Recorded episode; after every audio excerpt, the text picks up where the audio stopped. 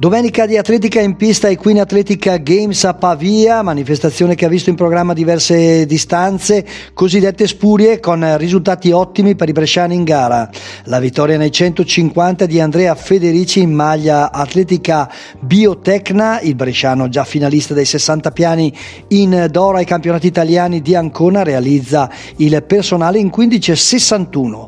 Nei 250 metri la junior Alexandra Almici, atletica Brescia 1900 1950 Metallurgica San Marco, terza in 31,64 dopo il titolo italiano indoor di categoria dei 400 vinto ad Ancona. Quinta l'altra bresciana Alessia Seramondi, sempre Atletica Brescia, in 32,27 che andrà poi a vincere i 200 ostacoli con il crono di 28,30.